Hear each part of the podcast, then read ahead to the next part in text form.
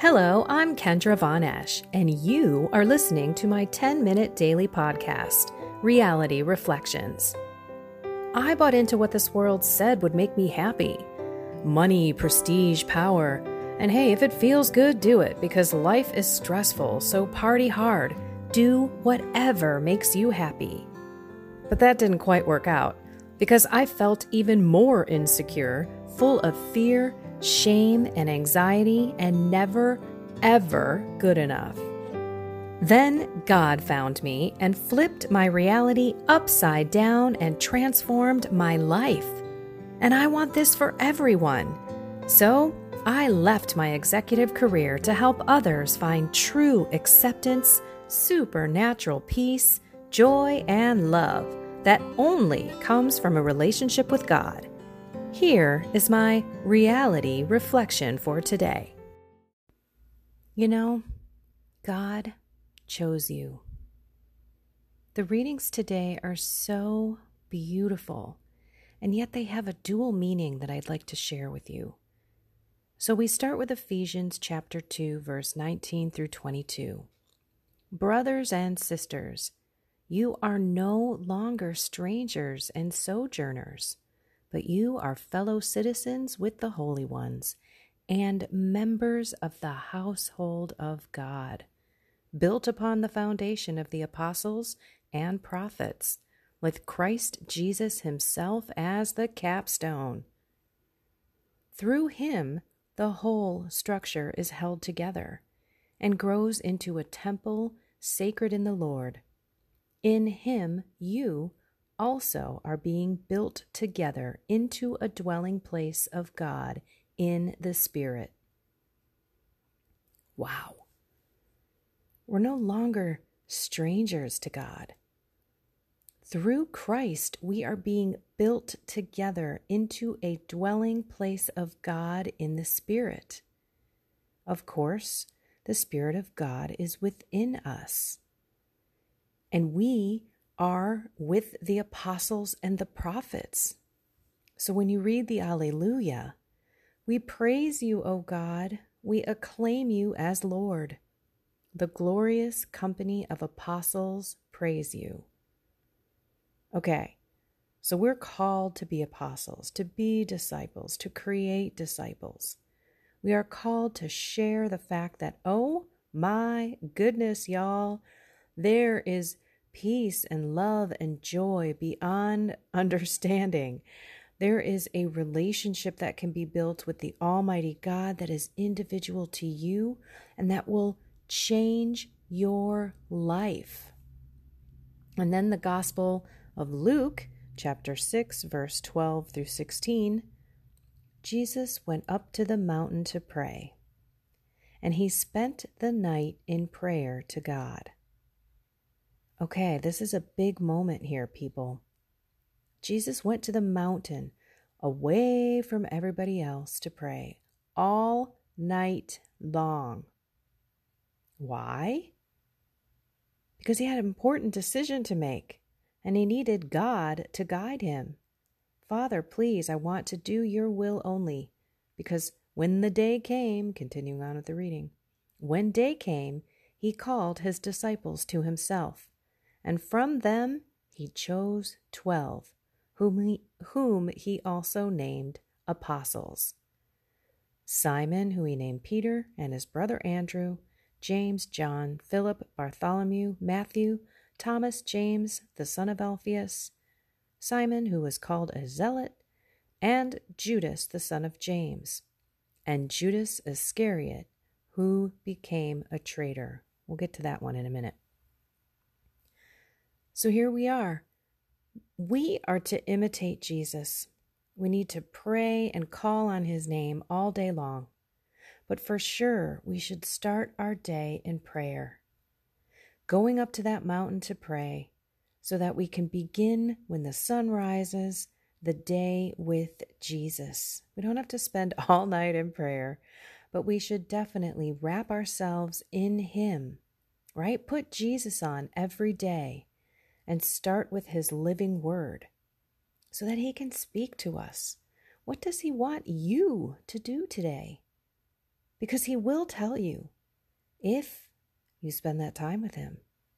If you allow Him to come into your heart and you give Him, you humble yourself in prayer and you tell Him, Lord, I don't know how to pray as I ought. I struggle with distractions. I'm tired. I don't have focus on you. I'm thinking about my to do list and my grocery list and all the things I have going on. But I'm going to fight through it anyway. I'm going to sit with you. Please fill me with your grace. Deliver the spirits of distraction and call on God to fill you with His love, His peace, His joy, and give Him every emotion and feeling that is against that peace, love, and joy. Okay, we can also be pulled by Judas Iscariot. There has been a Judas since the very, very beginning. And there are organizations and ministries, they call it, if you will, out there. We all know them, right? You've got Church Militant, you've got Dr. Taylor Thomas, Thomas, sorry, Dr. Taylor. Oh, I can't remember his last name. Marshall. And they are all smart men. They are right men. They are calling truth. They are calling heresy out. But they can also sometimes make us upset and mad. And maybe we get so upset with the church, we get so upset with, you know, bishops and pastors that we allow it to impact our desire and love for God and His church. I know this can happen because it happened to me. In, I think it was like 2018 when all of that stuff came out with McCarrick, and I had just left my executive career and decided I'm going to go share the beauty of the Catholic faith and all of the transformations I've received from God and the sacraments. And then people started asking me, like, whoa, are you still going to do this Catholic thing? And I turned around and I looked at them and I said, yeah, I'm not following Judas, I'm following Jesus. And yet at the same time, I got sucked into Church Militant, and Michael Voris had me wound up like a top. And I couldn't stop being angry at all of the destructive destruction and the the wiping the church's reputation all over the place and having it reflect on me. I was so angry. I there was a time when I kind of yelled at Mary in my prayer like, "Mary, would you clean up your church and get these guys out of here?" And then I went to confession to confess that. And the priest said, "That's a beautiful confession because you know what?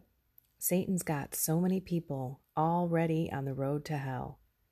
We all have heard in Scripture that the road is wide and many are on it, including the hierarchy, the clergy, bishops. Uh, it's, you know, but that's not our, ours to judge. What he said, which was so beautiful, we need to pray for them to repent and to be converted back to Jesus. And that is what we should pray for everyone. All of the people around us who are lost, who are in the dark, who are committing massive sin in their lives, just we, we just need to pray that they repent and they turn to God. That is prayer for others. We're called to pray and to love people to Jesus. And we're also called to pray so that we can do His will, live in His will, hear His voice, and live in the Spirit all day. All day. In Him, you are also being built together into a dwelling place of God in the Spirit. So if you are not praying regularly, and when I mean praying, Yes, there's beautiful prayers that are vocal prayers. I'm talking mental prayer. Mental prayer is where you are silent and you meditate on something. And I always meditate on the daily readings because God put these readings in this day for a reason. And I always get something out of them. So today's theme that I want to share with you and that I hope that maybe you can focus on is knowing that you're chosen. Knowing that God has a place for you in his house. But while you are here, you are called to be an apostle. We're going to live together in the Spirit of God, and we are built upon the foundation of the apostles and the prophets. We're called to go.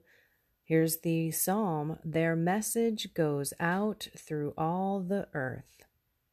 So let's proclaim the beautiful things that God has done in our lives. We don't have to be in people's faces, but we can live it. We can proclaim it by the way that we live, the way that we love, the way that we show compassion for others, our kindness. People will look at us differently. And that's how they know that we're Christians. That's all we have to do to pro- proclaim God. And then when someone asks you, why are you always so happy? How can you be so calm in this time of crisis in your life? You could say it's God, and you give credit where credit is due. We praise you, O God. We acclaim you as Lord. The glorious company of apostles praise you. And we can do this if we start our day with God in prayer and we give Him what is due to Him our time, our heart and love, our gratitude and thanks. And I'm telling you, when you do this, the Spirit is going to be stirred in you. You will be able to go live like God wants you to live. And then you'll start seeing Him all day in people, in nature. You'll be thanking Him for the little things like the coffee and the running water and the hot shower and the beautiful family and the gift of faith and da da da da da da da. It goes on and on. And then you are living in the Spirit of God. And you are going to be attracting people to His heart. God is going to be so excited to tell you how great of a servant you are when your day and hour comes. All we have is right now. You are listening to me for a reason, and God might be speaking to you through me. And maybe you need help. If you want help getting into a prayer routine, look at my 40 day prayer course. It is for those who don't pray regularly. Maybe you're not exactly sure all of the beautiful resources that we have in the Catholic Church, but it's a daily focus and it's me walking with you in a video program. Maybe you're beyond that. Maybe you are praying every day, but you're not really doing mental prayer or you're finding yourself kind of stuck Maybe you're in a, a state of true desolation and it's been a long time. You've kind of lost that that relationship with God. The world's pulling you in. You're getting angry and frustrated and you're you're not able to live the virtues. You feel maybe exhausted and tired and you're just beat down. Well, I'm also here for faith coaching. Beyond these podcasts and the videos that I have on my YouTube channel, I can work with you one on one. We can have a chat and see if God wants us to do that. If not, no problem. We go on, we continue to pray for each other. It's it's no problem whatsoever and it's my pleasure and my honor to be able to offer some guidance in your life. Personal, professional, spiritual, all centered on Christ. And it's your determination what the fee would be and how often you want to work together and what we want to focus on. All right, everyone. I love you all. I just want you to keep walking forward if you're stuck and you're standing there, we're not making progress. We're actually regressing. So continue to carve out that time. Make that commitment every day. It's a daily walk. He tells us pick up your cross daily and follow me. It's a daily commitment to be virtuous. It's a daily commitment to stay on that narrow path. It's a daily commitment to love Him. Spend time with Him and worship Him. Always and everywhere to give Him thanks. I love you all. I pray that you reach out to Jesus today because He chose you. He expects you to be an apostle. He wants you to pray and imitate Him and not to allow the Judases in your life to distract you from His heart and your ultimate final destination, heaven, eternal bliss forever. Have a blessed and inspired day.